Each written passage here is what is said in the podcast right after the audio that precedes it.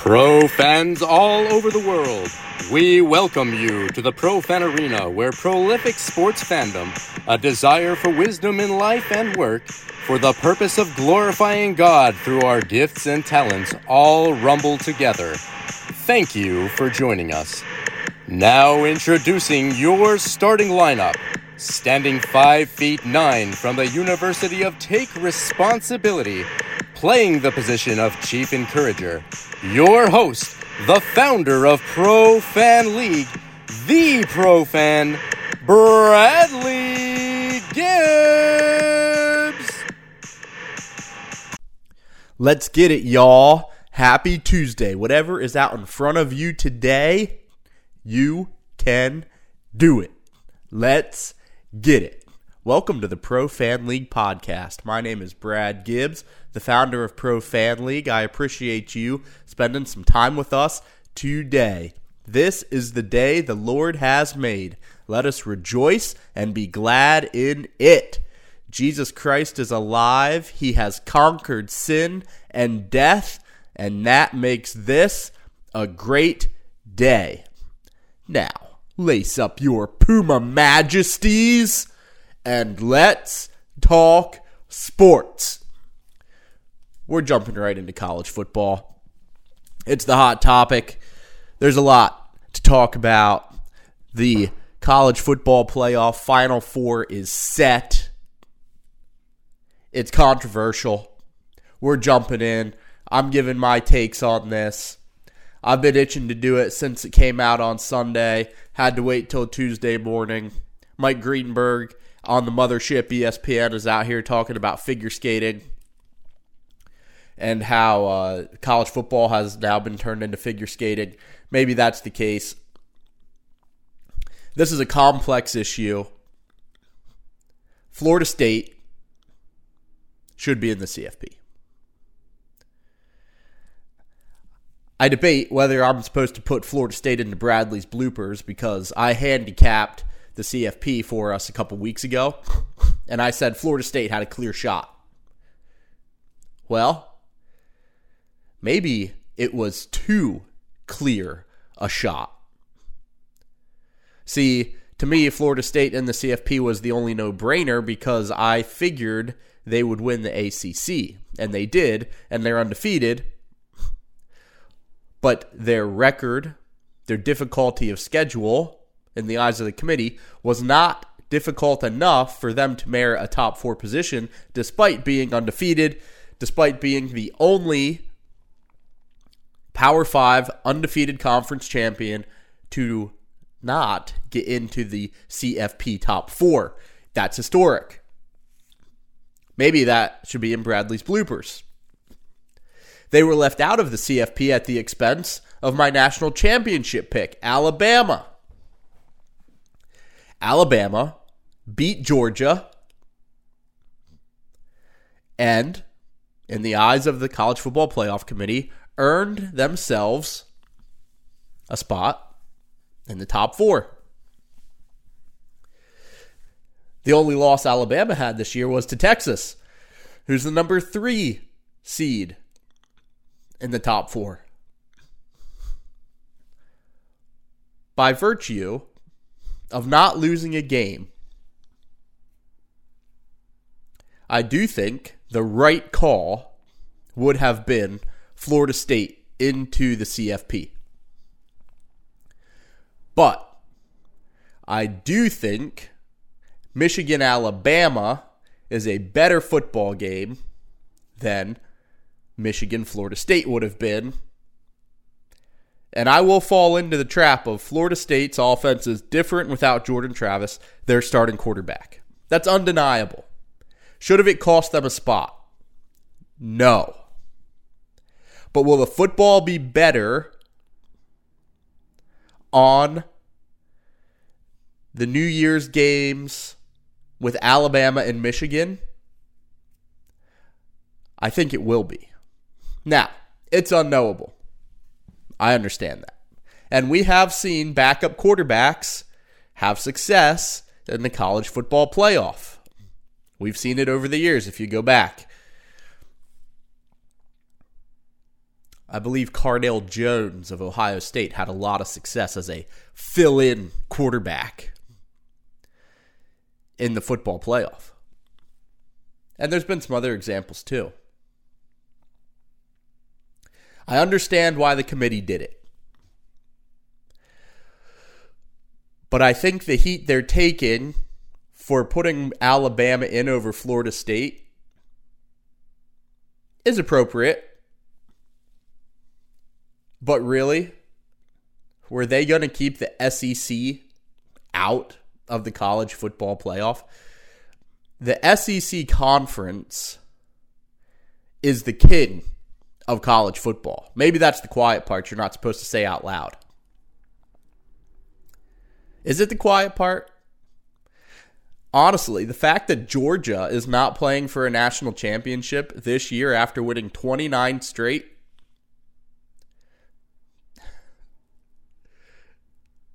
I can't sit here and say that Georgia is not one of the best teams in the country. And they're not going to play for the college football championship.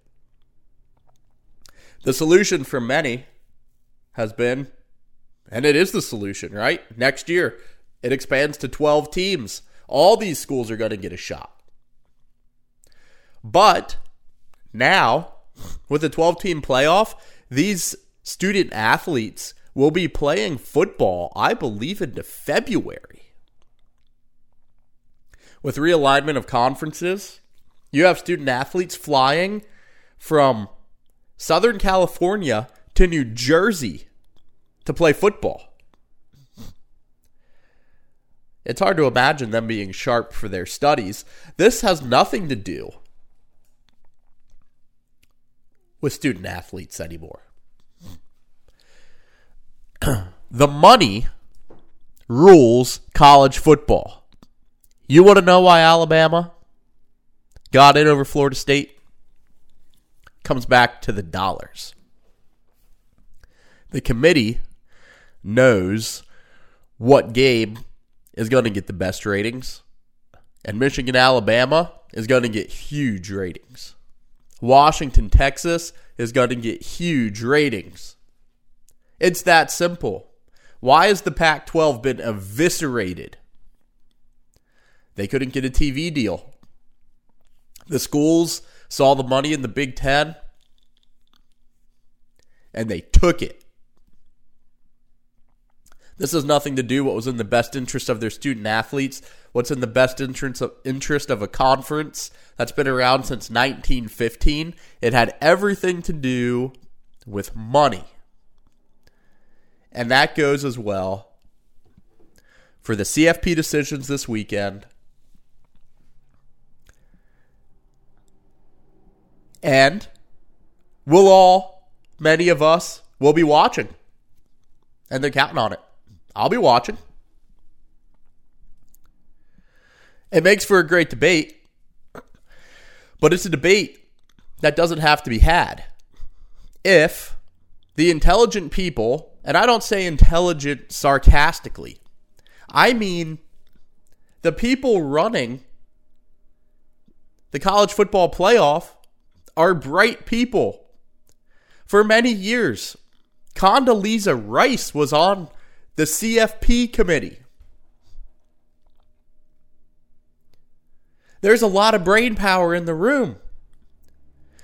I have thought since the beginning of the college football playoff. Why do you not make it? It's called the Power Five. Make it a five team playoff. Have a play in game between four and five. The top seed gets a bye. This is not rocket science. And it would have been amazing. This year, you have a Florida State Alabama play in game. Washington plays Texas. Michigan has a bye.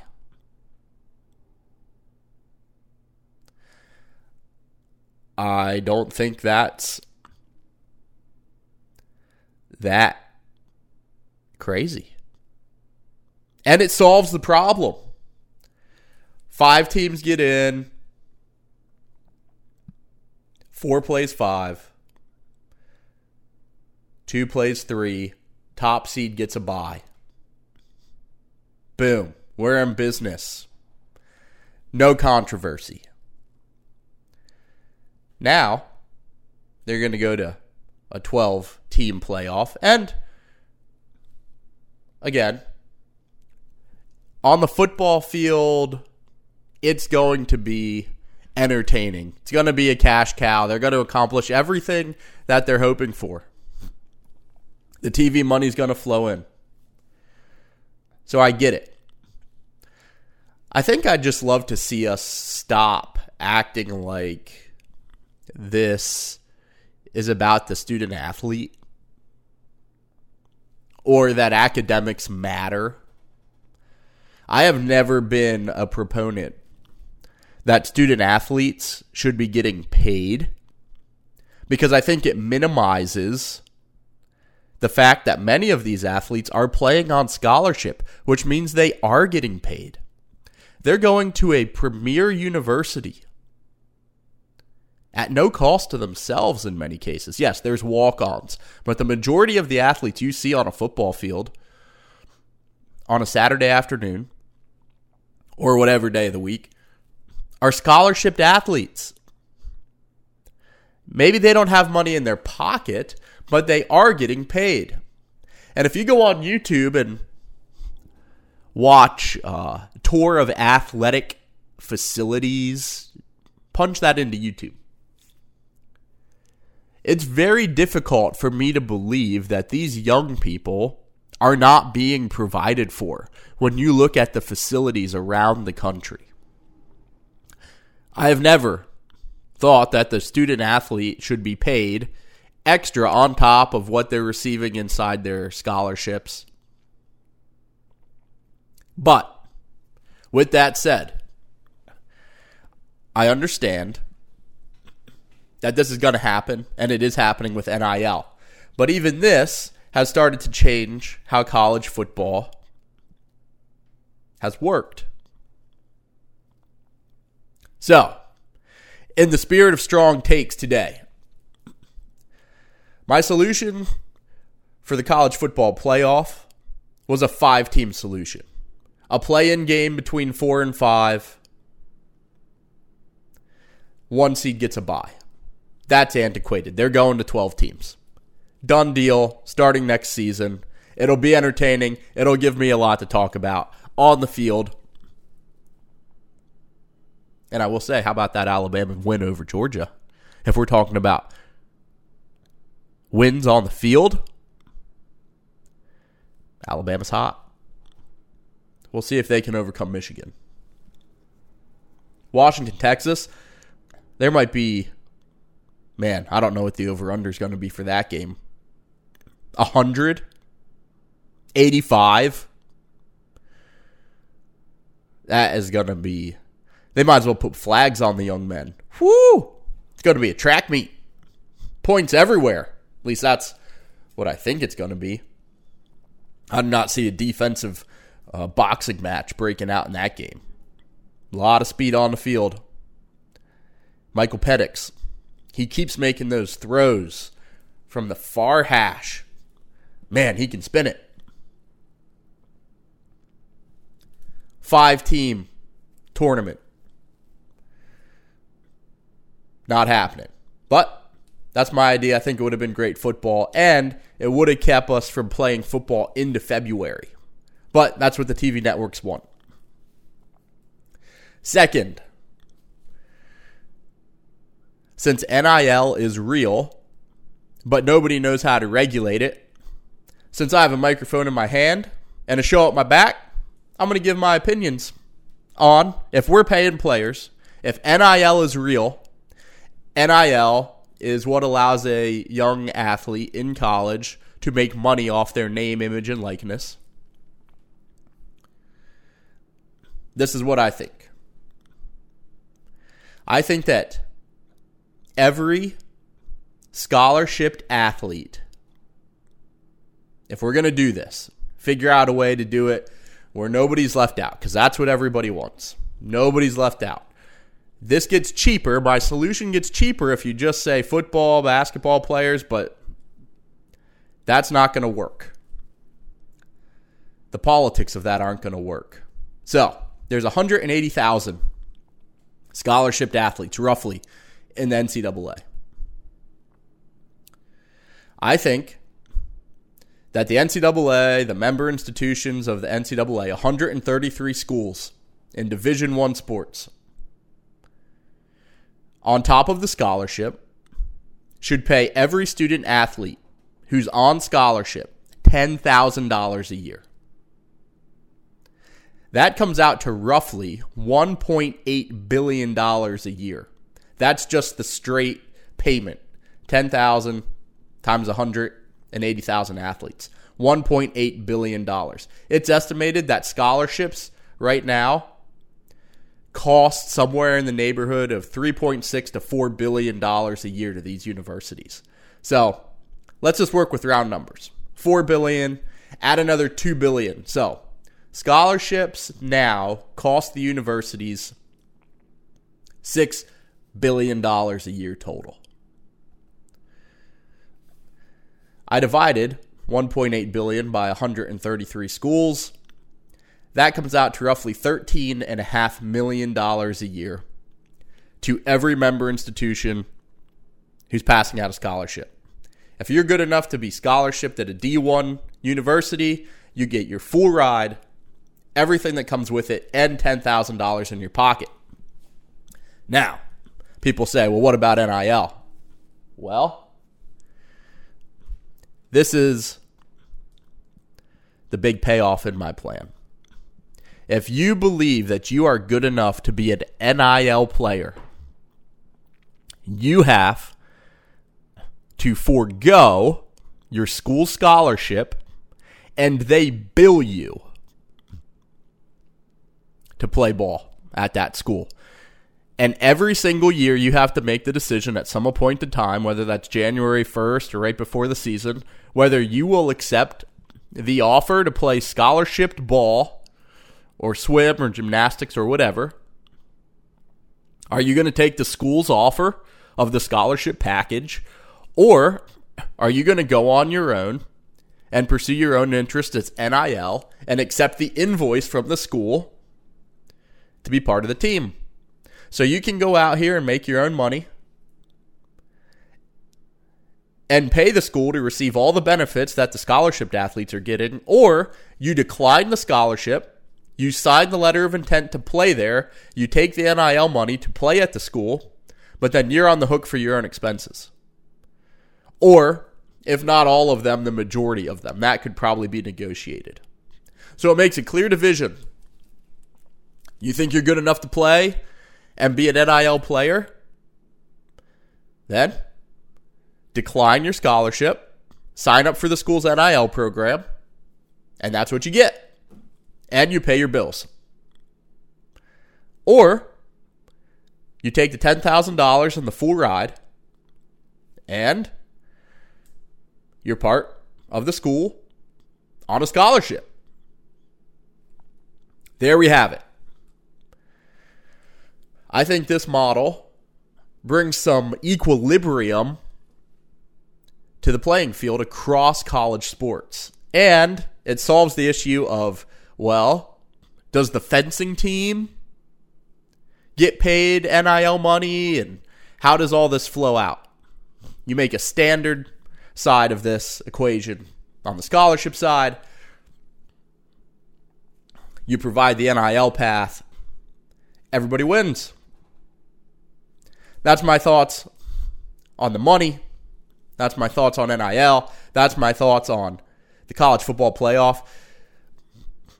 This issue between Florida State and Alabama and who should have got in. The right thing would have been Florida State. But this is an NCAA issue. This is a money issue. The same reason that the Pac 12 will no longer exist is the same reason this conflict even exists. The NCAA, the powers that be, the TV networks, they're all getting rich at the expense of the game. And that's unfortunate because college football is an amazing scene. Today, the theme, the final theme, has been, will be Thanksgiving for community. We've done three parts on Thanksgiving. Thanksgiving for where your feet are at, Thanksgiving for your work, Thanksgiving for family, Thanksgiving for community. Being a college football fan is community. The NCAA is community. Every one of these institutions is a community. Every one of these conferences is a community. I sat down and counted quickly. In under 10 seconds, I came up with nine different communities that I am part of. Do it for yourself. How many communities are you part of? I think there's more than nine for me, but I just stopped at nine. Said, wow, I am part of a lot of communities. You are part of a lot of communities. What impact are we having? The NCAA had over a billion dollars in revenue last year and was functioning at a $59 million deficit.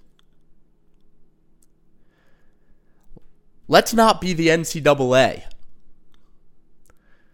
in our communities. Let's pray to the Lord that we can have a impact that is flourishing the people around us in the communities that we are in. Let's take seriously the roles we have in the communities that we are in. Take responsibility as a pro fan league core ethic. Alone we die is a pro fan league core ethic. These are vital ideas when we talk about community. The definition of community is a feeling of fellowship with others, the result of sharing common attitudes, interests, and goals. Underline goals, fireworks, goals, the big why. This is what Pro Fan League is about. Defining clear goals. And then putting ourselves in the kind of communities and relationships we need to move towards our clearly defined big whys. What's the big why of the NCAA and college sports? A dollar sign. I think that has become clearly evident in the last 12 months. For going centuries of rivalry and history in the conferences to chase the dollar. That's the big why for them. And I will say this though I disagree with the dollar being the big why that all these decisions are being predicated off of, I do applaud their consistency. At least we know who the NCAA and these big conferences are, what these schools are about the dollar. It's clear. So that eliminates the guesswork, and I appreciate their consistency on that. Silver lining. It is an amazing privilege to be part of a community. Do you remember growing up when you were out there on the playground and teams were being picked up? And how crushing it felt if you weren't picked or how exciting it was when you were picked. That feeling is directly linked to a desire for community because, like we talked about with family, community and a desire for community is built in to human beings. And that comes from the community that's found in the Trinity, the triune God Father, Son, Holy Spirit functions in perfect community. That's where our thirst for community comes from. We were created. The two greatest commandments in the Bible love the Lord your God and love your neighbor. The common theme of both those commands is relationship. We were built for relationship. Jesus Christ stands ready to save from sin today. If you have called on the name of the Lord and you are saved from your sin, be thrilled. Does it excite you that Jesus has chosen you to be saved? I hope that fills you with energy. You are part of the greatest community. God's family, as a capstone of this Thanksgiving group of shows. We can be part of God's family, invited to sit at His table for all of eternity. God is mighty to save. He works in hearts, softening hearts to save. This should fill our hearts with joy that a loving God, while we were yet sinners, would send Christ to die on a cross for our sins so we could join him for all eternity in a new kingdom. If you have questions about that, feel free to send me an email at gibbs at profanleague.com. If you aren't part of a community today, I would encourage you to check out a local church. If you're part of a local church, dig in, dive deep, get involved. And I will also say, as we come into this thanks, or as we are leaving Thanksgiving, as we are approaching Christmas, if it's been a while since you thanked a pastor of your local church for the work that they do, I would also encourage you to think of a way to encourage them and say thanks to them. The local church is the predominant community that God is doing work in the world. It's the only group of people in the world that has the Holy Spirit living in them, and it's amazing. The communities we enjoy in sports, the teams we cheer for, cheer loud. Enjoy the sports. But don't forget, we are not just fans. And sports is just one of the communities that we find ourselves in the gym you go to, the school your kids go to, those are communities. The workplace you're in, that's a community. Your family, your relationship with your wife or husband, that's a community. The professional associations you're with, that's the community. What kind of impact are we having? And what's our big why inside of those communities? The NBA is a community. In season tournament quarterfinals. Last night, Indiana and New Orleans have advanced. Tyrese Halliburton started having a ridiculous run on Team USA over the summer, and it has stretched into his season with the Indiana Pacers. This guy is playing out of his mind. He had missed a game last week with an upper respiratory infection. Wasn't feeling great in the first half of this one, according to reports. Took an inhaler and came out in the second half and dominated the game. Brought the Pacers back to beat the Celtics on their way to Vegas. New Orleans on their way to Vegas. Tonight the Knicks play the Bucks, the Lakers play the Suns to set up the semifinal matchups in Vegas, NBA in season tournament finals coming up on November 9th. Or, I'm sorry, December the 9th. Major League Baseball, a Babe Ruth rookie card was auctioned for $7.2 million yesterday. Just 10 of them are known to be in existence. And that makes it the third most expensive sports card ever auctioned. And in a free agency update, there are reports that Shohei Ohtani is going to sign somewhere in the next couple of weeks, and the, he has received multiple offers north of $500 million. It's too much. I get that's what the market's going to bear. I don't know that he can live up to a $500 million contract. But he's going to get it. That's wild. We'll see what team lands him. I'm excited to see what team lands him. It'll be interesting to see. Finally, in the NFL, the Bengals win last night in a walk off over the Jaguars behind backup quarterback Jake Browning. Trevor Lawrence injured his ankle in that one. We'll see. We'll see how long that keeps him out. And does that open the door for the upstart Houston Texans? Could the Texans win the AFC South? I will say this 49ers, 49ers go into Philly and win.